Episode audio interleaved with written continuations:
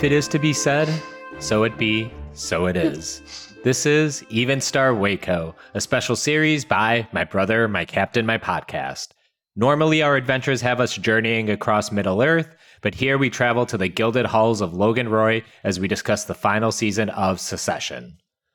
I'm Manu, also known as Manuclear Bomb. And I'm Emily, also known as JRR Tweetien.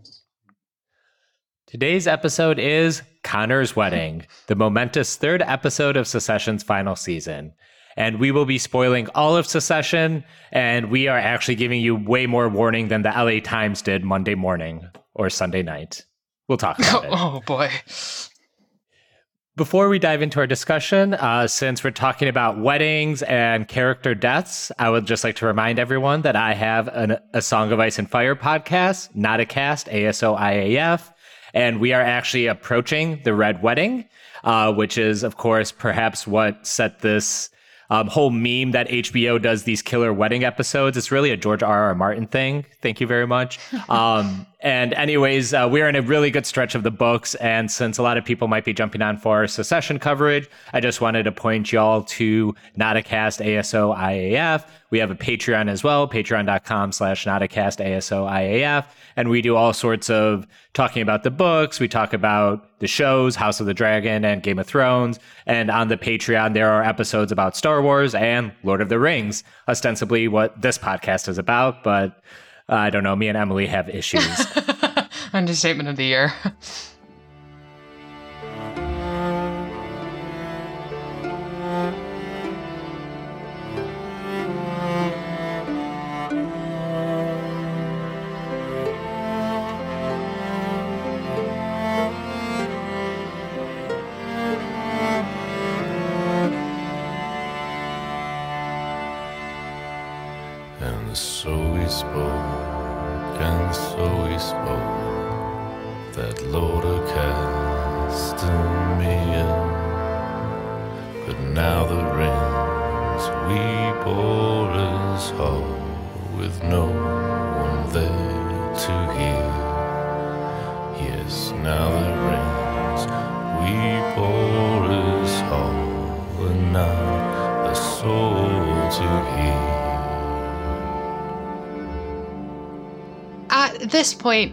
of Andor season one, Andor, of course, now being the touchstone against which I measure everything else, um, we got to see Cassian Andor, the titular Andor, and also now the main character of Star Wars, uh, depart his hometown of Ferrix. Um, and um, as we watched him, well, not uh, hometown of Ferrix, but uh, home planet of Ferrix. And as we watched him, Cassian Andor, adult, uh, leave Ferrix in episode three, we also watched young Kassa leave Kenari um, and enter literally the light of a, of a new day, the, the dawning of a new day um, in in um, Marva and Clem's uh, spaceship, shiny spaceship that looks nothing like the Millennium Falcon.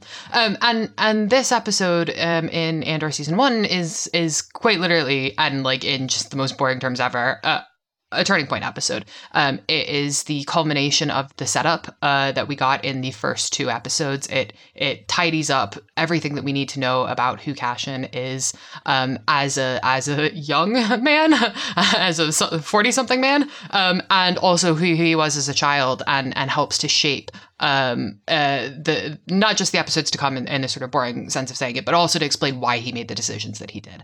Um, and and while it is a dramatic end, there is a there's a shootout, there is an IRA style um, a car bomb, um, and and also there is this sort of first contact um, between between the Kassa's people and Kenari and and Marva and Clem.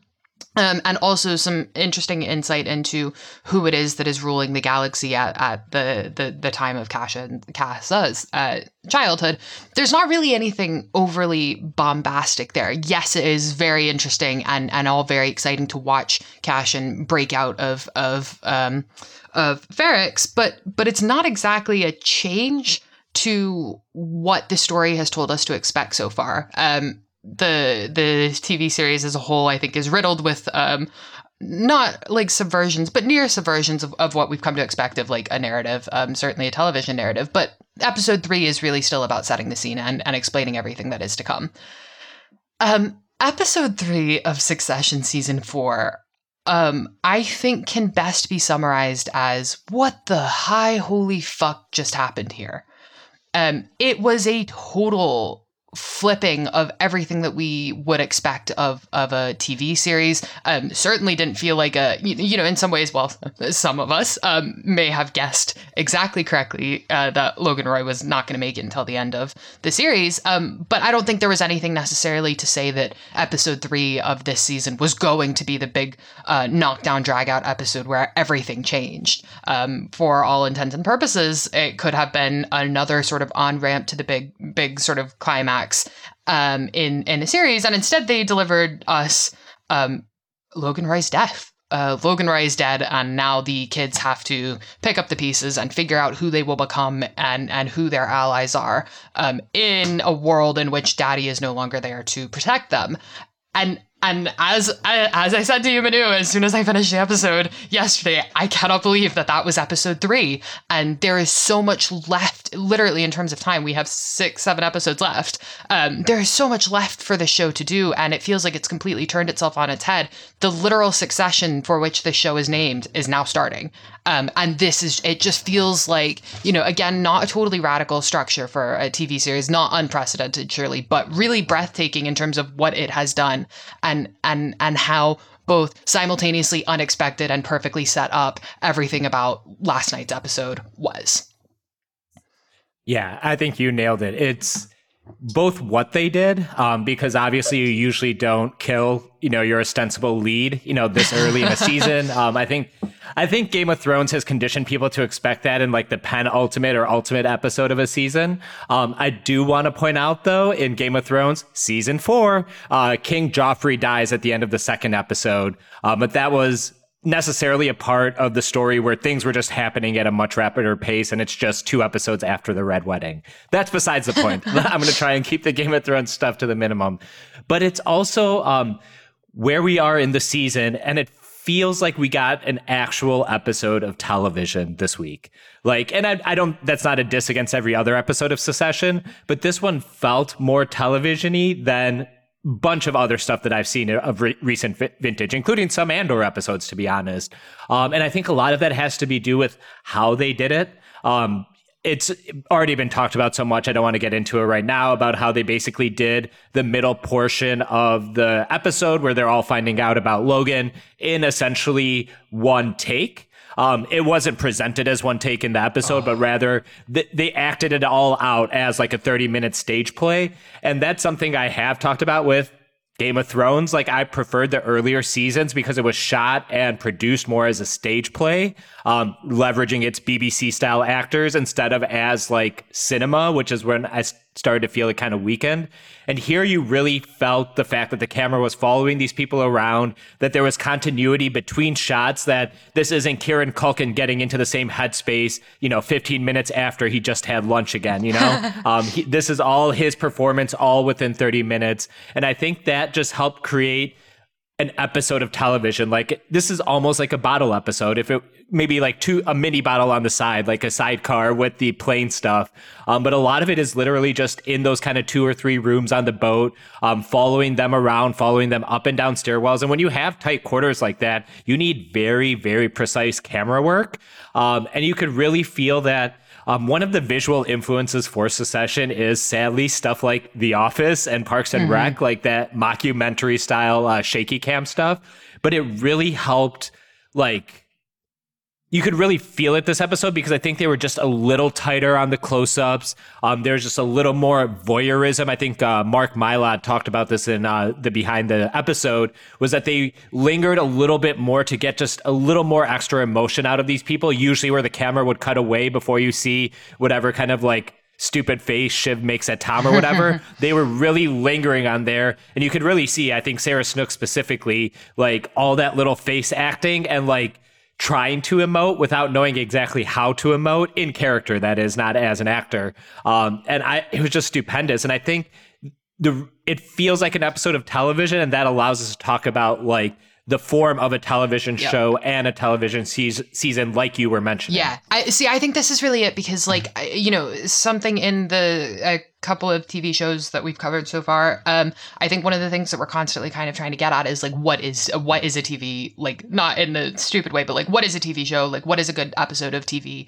um and what sets TV as as a form apart from movies or apart from stage plays or any uh, any of these other things podcasts audiobooks things like that and I think this was really um, that 30 minute one take um, stretch that you are talking about is, I think, almost a perfect definition for what makes TV TV and not a play and and not a movie. Um, and, and, I think there's something to like if you think about the confines of a play, right? So like if you had to do a long drawn out scene, you, you will of course in theater have 30 minute long scenes. I mean, it sucks to do, but like you will of course have that.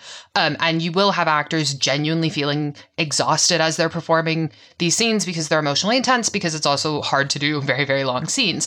And you have elements of that, but you don't quite have as a standard you don't quite have that level of dynamism in terms of being able to move around in the way that you you you were able to in succession. Um there's this oh god it was just killer. It's going to stick with me forever.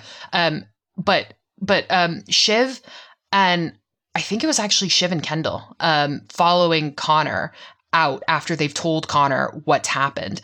And it's this long drawn out shot where I kept expecting them to cut because I'm so used to how TV works is if people are walking up the stairs to a room that we've already seen and we have a good sense of the geography of of whatever the sort of larger environment that there is, they're not going to show us them walking up the stairs because that's not really information that we necessarily need as viewers. But they kept that fucking camera on them the whole time they walked up the, sta- the stairs and it felt so painful. It felt like a drawn out panic attack. And you're just watching Shiv look like she's dying on the inside. And I'm, I can't even remember if it's Kendall or Connor because just Shiv was upsetting me so much. But just watching them go through this and go through the stages of it almost in real time because we're, we're watching them move. That is something about, there's something there watching those itty bitty moments of having to watch people feel exhausted as they're climbing the stairs. Something that we all feel, but, but it's not just the exhaustion, the physical exhaustion of, of climbing the stairs. It's also the emotional exhaustion. It's not something that you can convey in the same level, level of depth and, and nuance on, on a on, on stage as you can in TV and in movies where you have vastly less time to convey every single element of the plot that you need to convey. And you also wouldn't be likely, unless it's a very, very well kind of trimmed and well edited and, and well scripted um, movie, you wouldn't necessarily take the time to to show that um, in the way that they had. And it was very casual. It's not like they had music to kind of soundtrack it so that we as the audience like knew that they were really showing us them climbing the stairs for a reason. It was it is dead fucking silent. You're going to watch these people who are in pain and going through something horrifying um, walk up these stairs because it's going to contribute to your emotional distress as as as a as a viewer. And and that to me really is the summation of understanding and really working with and jiving with TV as a medium and not trying to force TV to be a movie and not trying to force TV to be X, Y, and Z other media. It's really understanding what TV is and just going for it. Yeah, and all these like following shots and tracking shots are very in line with Succession's visual language already because we're so familiar with them following behind, let's say Brian Cox or Tom or whoever, just like down a hallway at Waystar Royco. Um, but the extra shakiness here, which uh, I think the director also said is they're on a boat or they're in a plane. Um, so you're just uh, everyone's on unstable ground uh, or no one's on sure footing, basically. Um, so it it kind of builds on the visual language. And one thing they said that really stuck with me is that if they cut away from the kids, um, it would almost be like letting them off the hook. Yes, like not to show them what they're actually doing and like emoting or feeling in that actual moment. You talked about killing a character in episode three when there's ostensibly seven more episodes to go. Uh, and it almost feels like a challenge or a gauntlet was thrown down by Armstrong and Mylod and the creative team here. Like now we have to not necessarily reinvent the show, but so much of the show is Brian Cox as a center of gravity, and so much of who these kids are, and not just the kids, even like the vassals, like the Carls and Jerrys and Franks of the world, are defined in the show by their relationship to Logan and their relationship to the power structure that Logan has built. And now all of that is either gone or crumbling. So now in these last seven episodes, it's almost like a challenge from the writers. Now we have to kind of define these characters with the absence of their core defining trait, but in a way that still feels real to three plus seasons of television. So it's like really exciting to see, like, because this is a huge opportunity for all these characters um, to really go in interesting directions. Yeah, I, I, and I, it is, it's the, um, it's the follow through, right? Like the Succession, the premise. They've spent three ep- three seasons setting up the premise, and we know what the what the rules of the game are. Um, but the show is now following through on what Succession actually is. And and I know that sounds kind of corny, like oh the who will win the Game of Thrones kind of thing. But like, but it is like we are now into the Succession. We are now the show is now setting up for an end, and and I think I like it because it shows a sense of like care and and thoughtfulness about what it actually means and how they are ending the show. And I think like, you know, they announced that they're only doing the four seasons and we were all like, oh, that's so great. Like that's so great that they're knowing when to cut their like, you know, cut and run um, and and when to end on a high note. But I think this episode in particular shows that not only are they knowing when to sort of cut their losses or not cut their losses, but but you know, bow out bow out when the applause is still going, but it it it shows that they've really thought about the story and are doing justice to the story as it is instead of doing justice to the ratings or their wallets or any other you know, their egos even, things that are not material. And I think that that that in itself is really interesting because I think it's kind of a test a show has to pass in some ways. Um, is is how much is the show actually committed to telling its own story versus how much is the show kind of committed to fulfilling the whims of everything else, what the audience wants, what the studio wants, what the markets want, that that kind of thing. And then I think like in in as much as it's doing that on sort of a meta level, it's also now doing that for the characters. And I think this episode in particular was like, you know, you, you mentioned the voyeurism stuff. And I think we've never felt, I think, more voyeuristic. Not not just in that like the absence of seeing like Logan Roy's face when he's dead, except for that one shot. Like that also I think hammers home the voyeurism. But but and again I'm gonna keep going back to her, but seeing Shiv crack like she has. Um and seeing Roman as well. And and that awful gut wrenching scene where um, Roman goes into the room where Jerry is and is like, I need the room. And then he goes, I'm sad. I think I'm sad actually. And Jerry basically goes, Sorry, worse luck, and fucks off. And that's Roman, I think, breaking at his worst. Um, it's Shiv. I mean, the, some of the noises Sarah Snook was making, I just like, I can't even. I can't think about it because it just makes me sick to my stomach, to be honest. It, it was so brilliant seeing these characters just totally, totally broken. And I think realizing as well how broken they are and, and, and realizing, I think for the characters, realizing that they now have to commit to who they are. And, and I think that in some ways leads me to the kind of thing that I'm almost the most excited to talk about is that one character has quote unquote won the Game of Thrones. One character has faced the very, very worst of it all and has been broken over the sort of broken over someone's knee, Logan's knee, and has come out and and and basically been like better at the end. And and it's Connor. Um, and Connor had the most awful line. Um, in his reaction to finding out Logan died, he was he he never got to like me, and I never got to make him proud, and that just like I can't I can't think about it. I can't talk about it. I'm just gonna fucking ball. But but then he did two things that I think were really important. One, he had a very emotionally difficult conversation with Willa. Um, and they laid their emotional cards on the table. And I think also Willa was particularly interesting here because she didn't coy away from her motivations or from the truth of the situation. She was as emotionally honest with Connor as anyone has ever been on this show to him.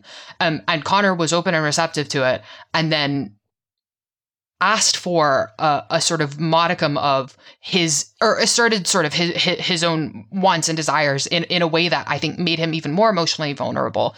And then at the end succeeded. Um, and then at the end Willa still did marry him and and he did get his his wedding. Um, and so of all of these characters who are now totally broken and totally fucked, um, it is equal parts surprising and totally unsurprising to me that that that Connor, I think, is the one who, no matter who succeeds Logan, he will always be the one who I think has actually come out basically fine on the other end.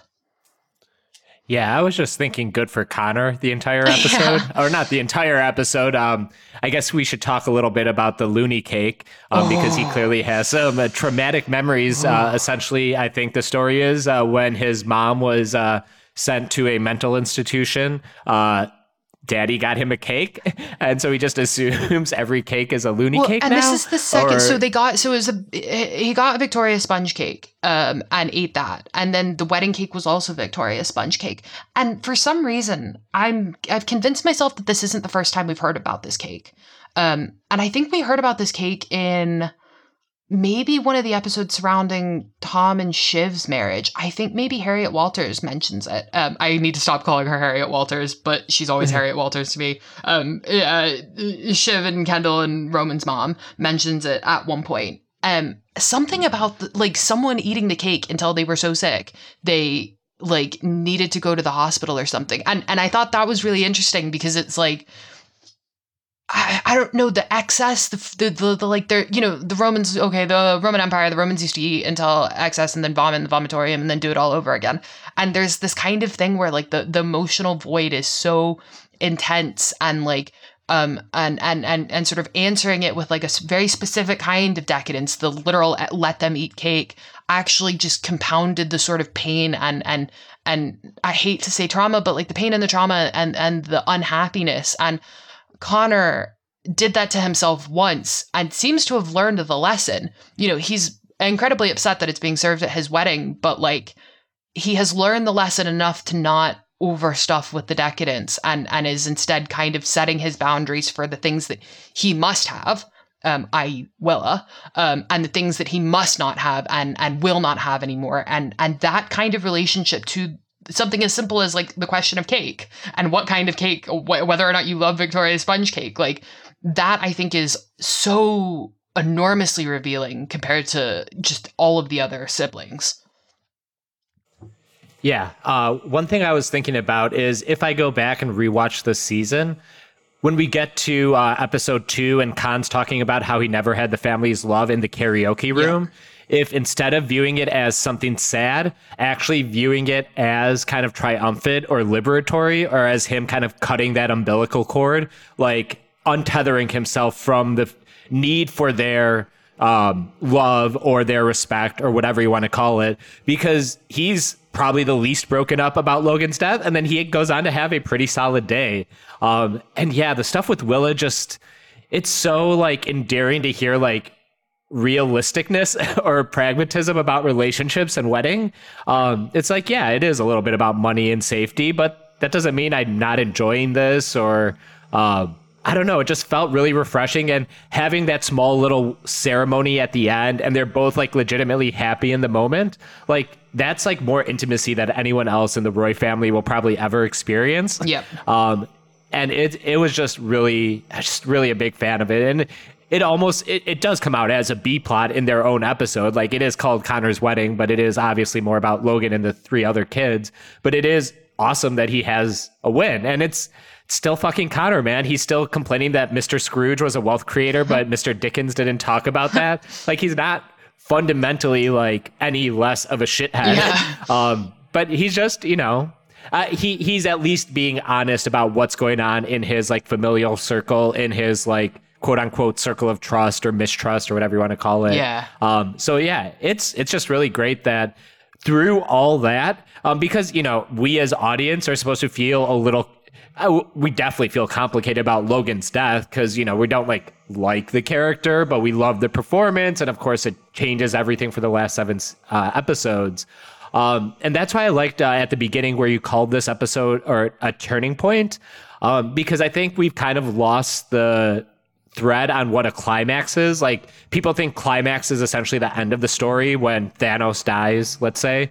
Um, but it's usually a turning point, and there's a whole falling action and denouement that's supposed to, not supposed to, but generally comes after that turning point. And this story structure is going to give us like more than half a season where we can really linger in the falling action of something as opposed to something where it gets wrapped up and then you get one episode maybe to do all your and this is what happens after the main character dies or after the main character wins or the main bad guy dies. Um yeah so i just think i had to get that in because i really do like the structure of what's being laid out for this series Yeah. Okay. Here, I'm gonna I'm gonna cast down the gauntlet of insanity. Here, um, that's one of the other Marvel gauntlets that they haven't done a movie for. Um, I think Connor's moment in the karaoke room was his Éowyn's "I am no man" moment.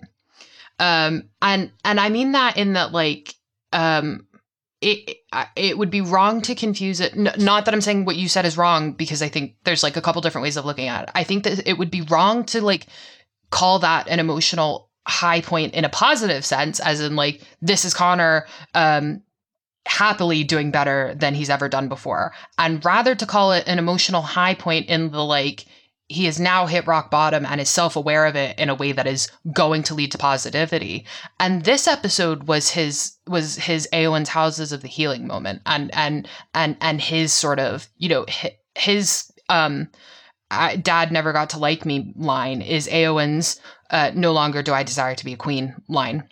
Um and and and I think it is really sort of Connor going through a, an, on our behalf a sort of emotional catharsis um, and, and and and and solving um, ahead of time and in the background the kind of emotional problems of the character that was never really foregrounded. Um, and i think there's something kind of in that in that like um, i think it will probably maybe i don't know i don't know how the discourse is going to shape but i think it will probably be overlooked in terms of succession kind of character arcs and, and plot lines um, for what it is, which is, I think, one of the best ones um, because it shows that there is um, not redemption for these characters because, as you said, he's still a shithead. Um, but there is a chance for them to do better than what they are doing now. And then it sets all of the other siblings very clearly into this will they do better? Because someone has set the precedent. Connor has set the precedent that they can do better. Now the spotlight is on Shiv, Kendall, and Roman. Will they do better?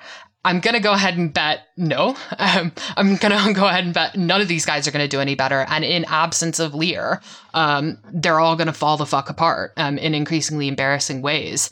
Um, but but there is something there, I think, to Connor kind of having his plot almost tidily kind of tied up in a bow and and set aside um, being possibly being used as an inflection point against which all of the other siblings and all of the other characters really can now be judged. Um, and and and certainly i think vastly more interesting given the absence of like that father figure given the absence of the like the siblings. The siblings aren't even there for the wedding. Given the absence of the eyes of the world because the eyes of the world are either on the fall of the one ring or on the fall of the other One Ring, Logan Roy, um, and and and I I just think there's so much. Oh, I'm so I've never like had a death episode that has made me so excited for the next couple of episodes, and this is really like, oh my god, where do we go from here?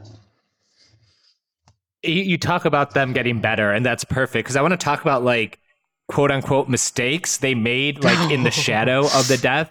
Like they, the circumstances, or at least how they process this, could be so different if uh, Roman could have held on to having the talk with Jerry like for 30 oh minutes, like he initially said. Like then he doesn't bring up that she's getting fired. And then when all the shit goes down, perhaps he does have a shoulder to like cry on and someone to talk to at the end of the episode where Jerry has no more interest in him.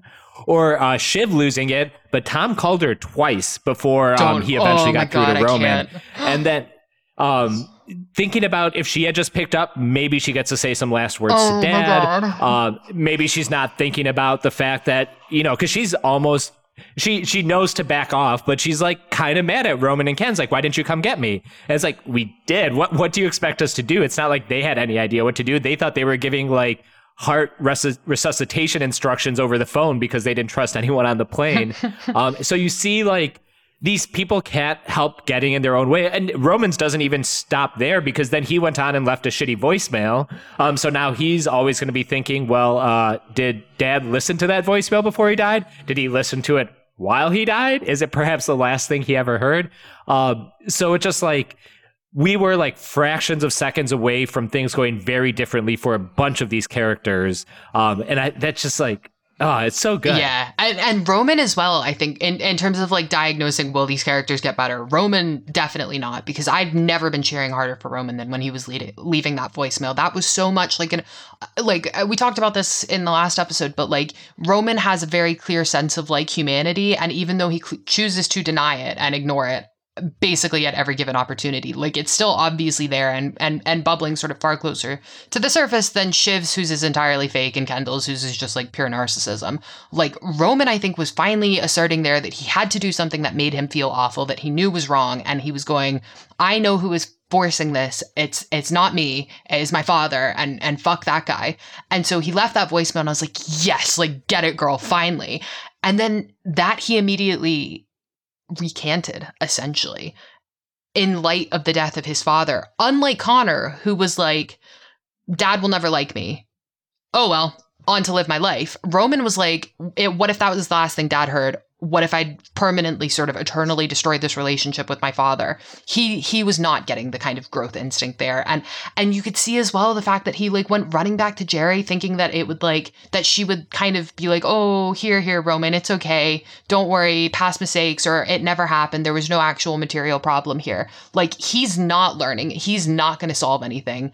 Um and and in comparison, Shiv who hung up twice on Tom. Holy shit, possibly one of the worst things I've ever seen on screen in retrospect now. She goes running back to Tom, um, literally and, and figuratively at the end of that episode. She's she I think has realized um, she can't, you know, Tom's tied up all of the divorce lawyers, but Tom is also very self-aware of the fact that he's nothing now because his protector, as he literally says, his protector is gone. And so Shiv and Tom, I think, have possibly looped back up again. And and so then are then in other ways kind of going back to making the same old mistakes because they really can't or at least now are not getting out of the shadow of Logan Roy and and and are not making the right decisions. I don't even know what the fuck to make of kendall. He's just such a non-entity without Lo- logan. It's like what is yin without yang? I guess just like a dot on a page. Uh okay, uh, I had somewhere to go and I completely lost it. Shit. Um, okay, I have. Fuck, why don't you say something? I yeah. have some interesting things, which is uh, not interesting at all.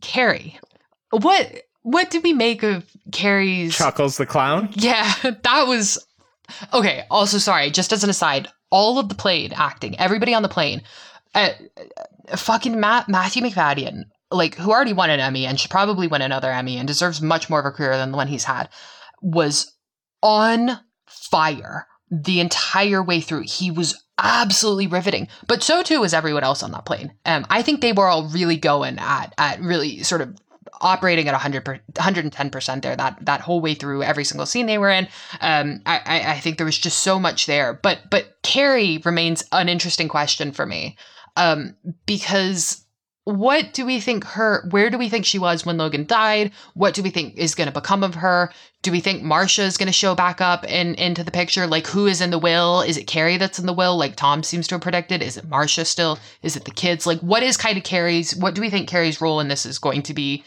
going forward from here? Yeah no it's really interesting and we have to think a little bit about the season finale from last year uh, because we had both the fact that Logan was getting his uh, boys uh, ready to go for another kid, um, and then also that because uh, the ending like pivoted on Logan reworking some of the divorce agreement with um, whatever uh, his second wife is, uh, so that oh. No, that's his third wife, oh, right? Oh God, no! It's um Harriet Walters. I can't remember her name. Why is this happening yeah. to me? Uh, Colin Colin Wood or Collingwood is her last yes. name. I, I, remember that much.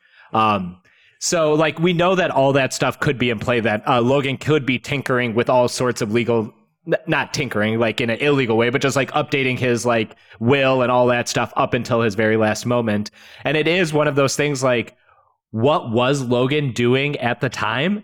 uh, like when he like collapsed in the bathroom was Kerry mm-hmm, in there with him? Mm-hmm. Uh, was he taking a giant shit? Was he listening to Roman's voicemail? And it's one of those things where, you know, people talk about like deaths happening off screen and whether that's you know good or not i always think it's just a case by case basis. We talked about this with marvon during andor.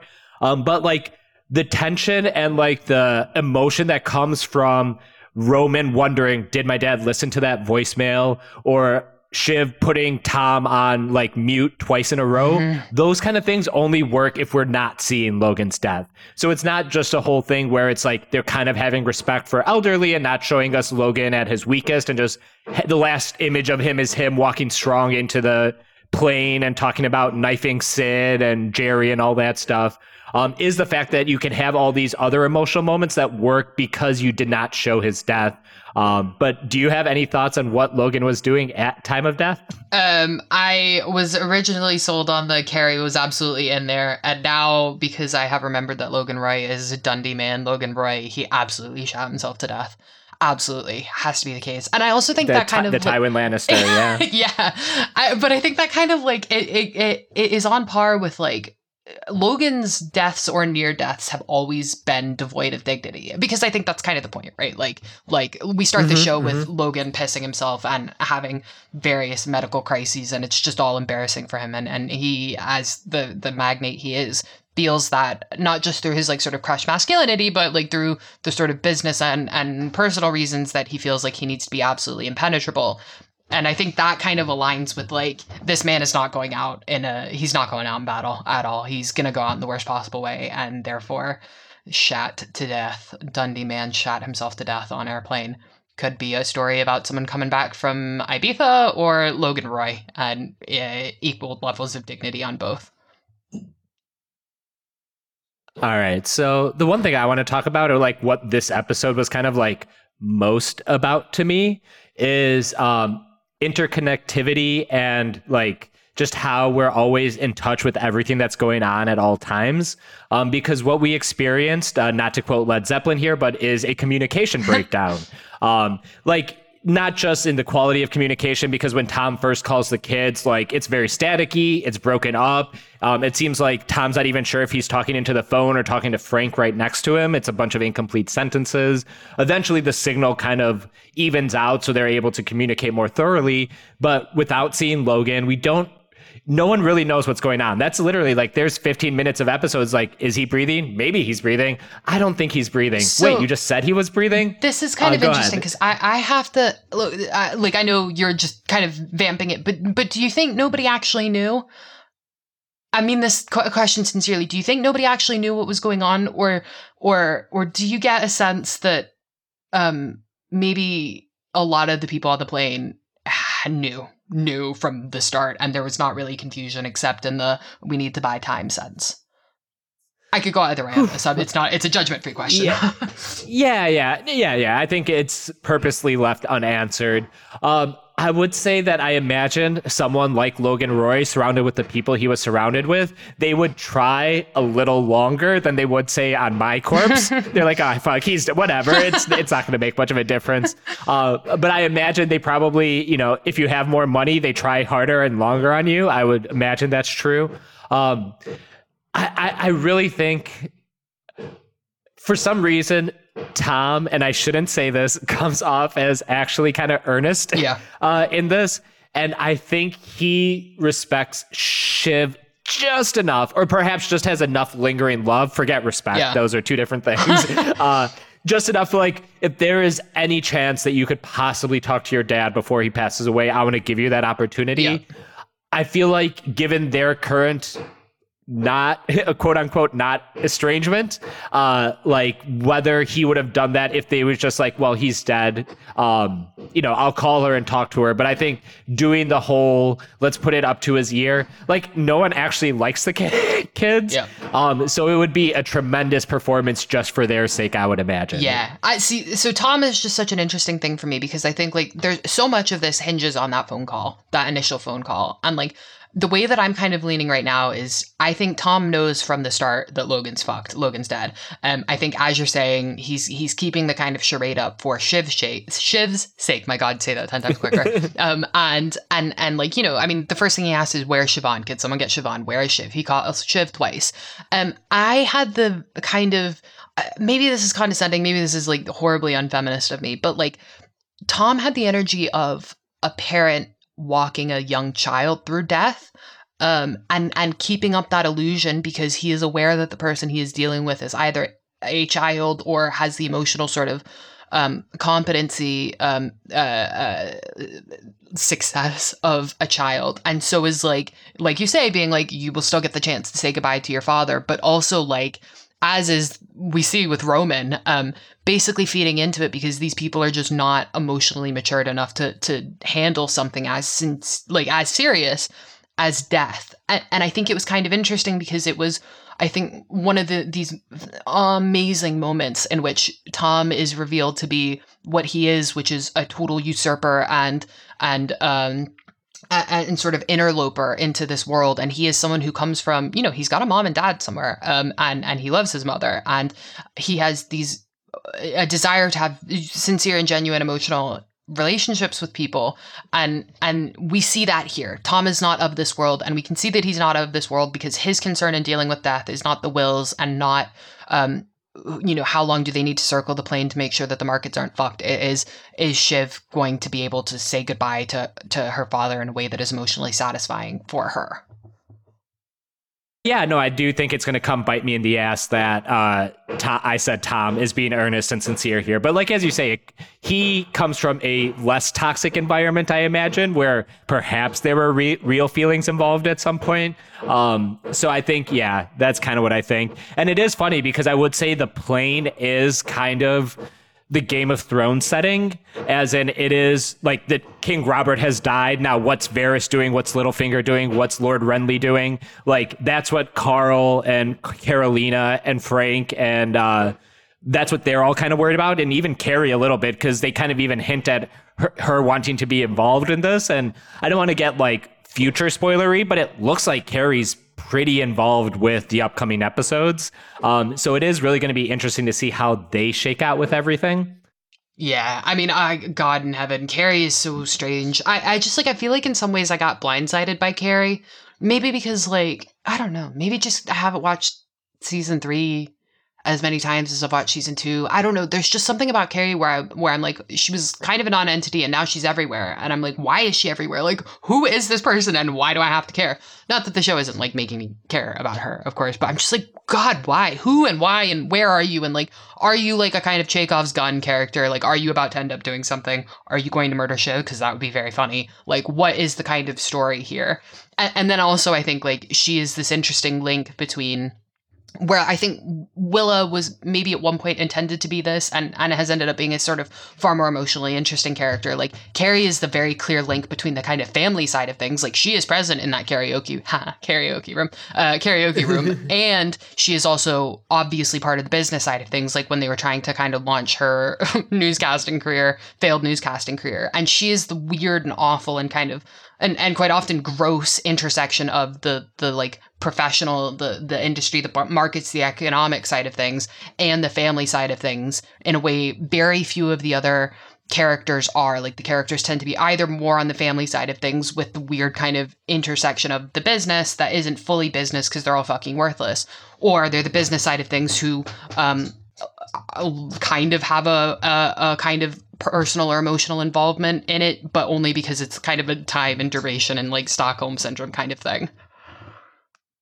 Yeah, it's funny. One thing I was thinking about a lot is um, when uh, Hugo is talking about like the market reaction and everything. And like Roman's like, oh, won't someone please think of the market? Like, who cares about the market at this point? And then literally the end of the episode is uh, Roman pulling out his phone and showing off the Wake, uh, Waco stock price drop and just said, like, this is dad's death. So like in the end, the, all these fuckers, they only care about the market. Even um, after like the immediate grief passes, Roman only starts thinking about it as a market. And this is essentially what uh, Logan was telling uh, Colin in the first episode. Like, what are people? People are consumers, and we're in markets, and that's all people are at this point. Um, so I just thought that was specifically funny.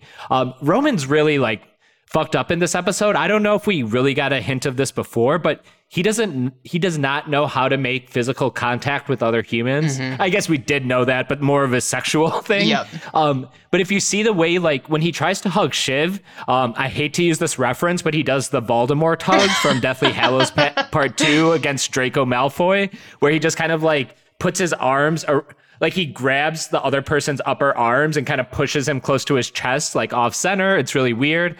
And then later, when he tries to hug Con, he like steps, but then he kind of just falls into Con, Con, uh, Con's left arm and just kind of ends up hugging his arm on one knee.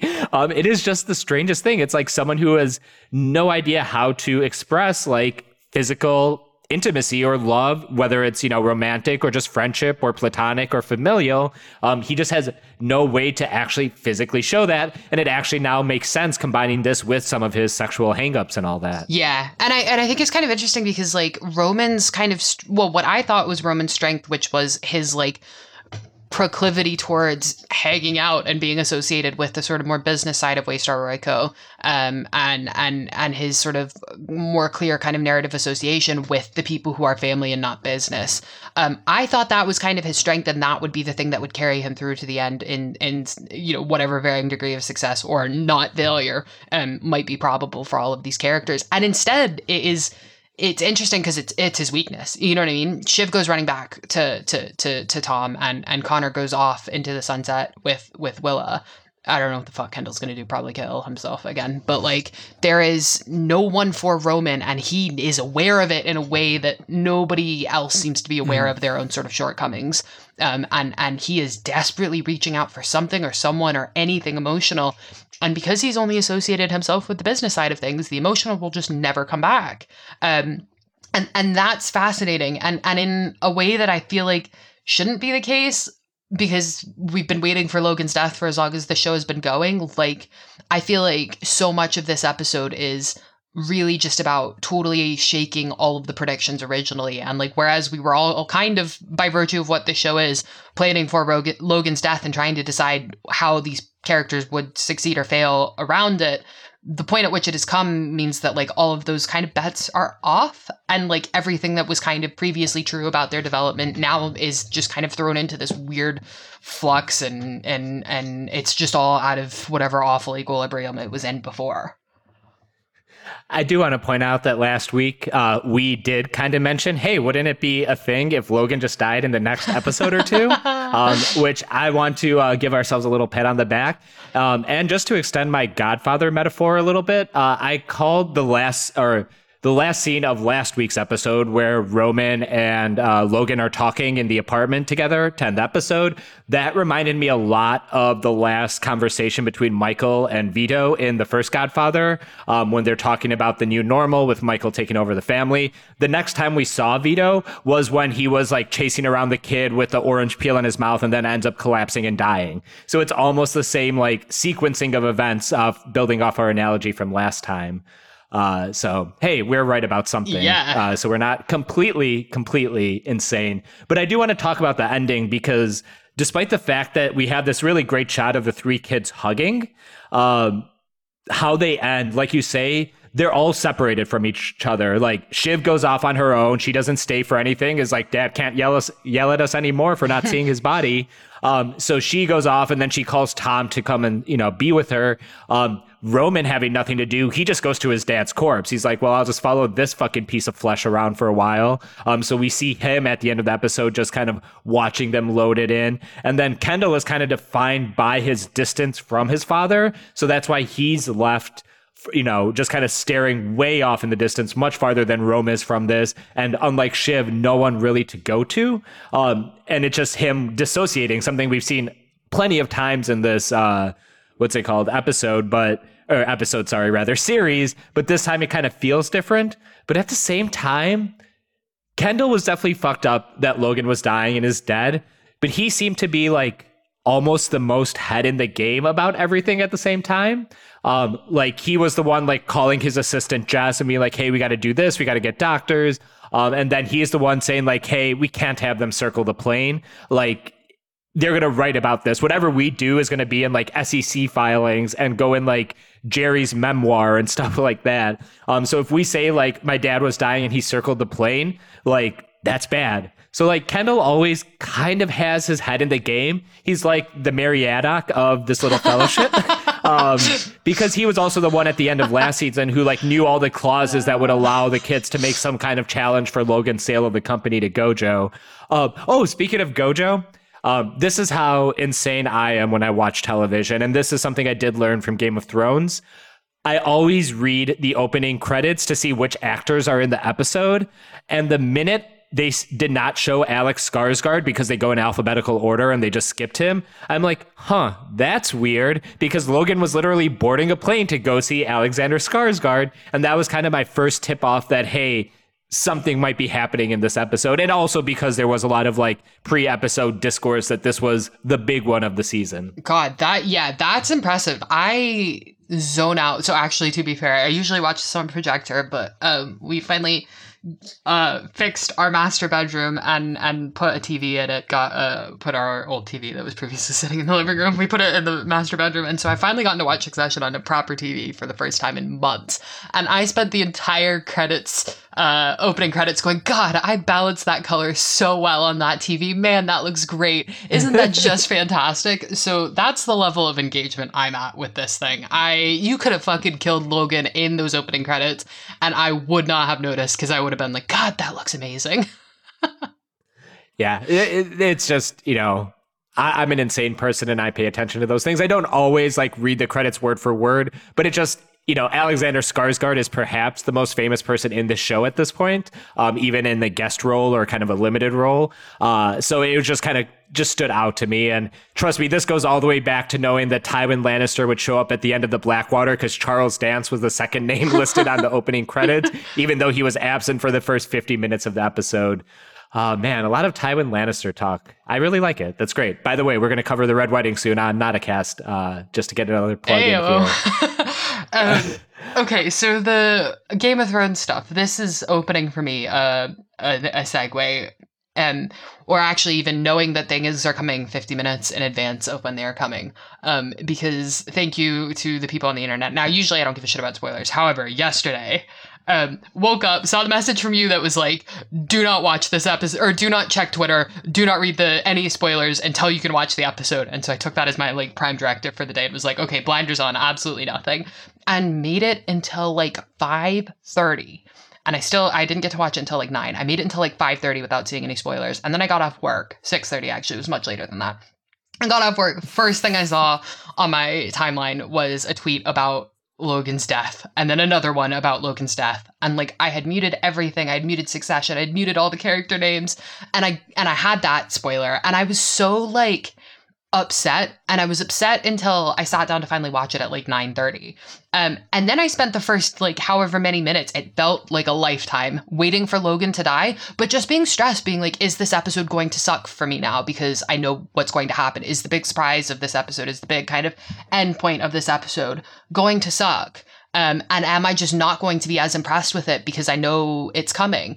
And not to justify all of the insane spoiler dropping everywhere all the time that was happening yesterday, because that sucked and that was uncool.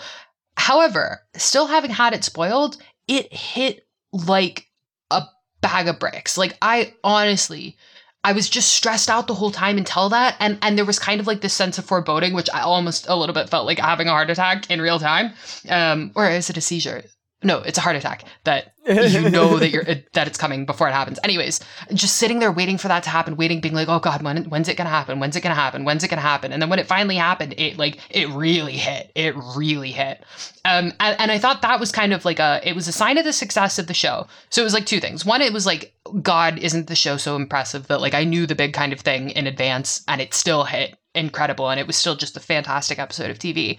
So doesn't that in some ways sort of undermine a lot of the the kind of weirdness about spoilers? Like like you know the stuff that we talk about where like you know the the kind of everyone like people the actors on on on set don't get full versions of the script because heaven forbid anyone know who Sauron is or like you know not having the actors wear costumes because you're going to CG in the fucking costume so the actor playing Sauron doesn't know he's Sauron that kind of thing.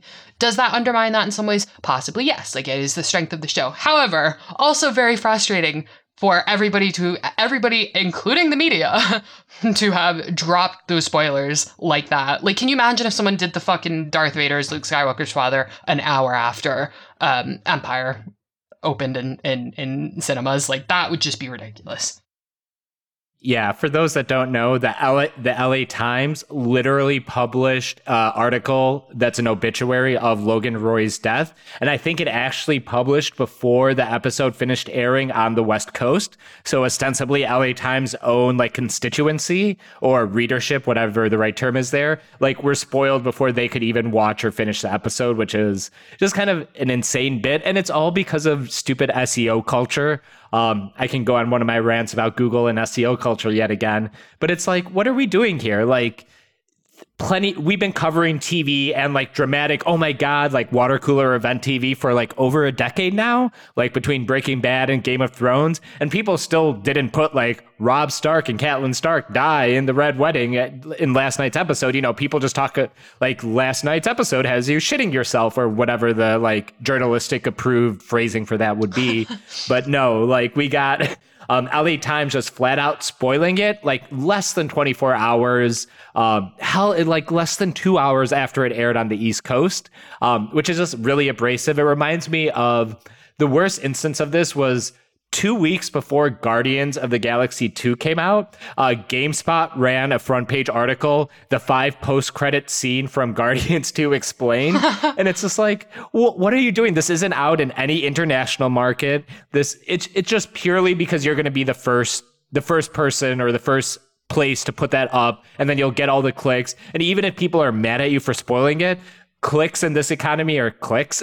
Um, it you know puts more ads in front of eyes, so theoretically someone gets paid somewhere down the line. Um, so there's absolutely no scruples necessary. It's just the minute you have content, you can just fire it off. We're like unstuck from time in terms of content now. Like we just this Mar- Mario movie came out and people are talking about the audience Rotten Tomato score meter.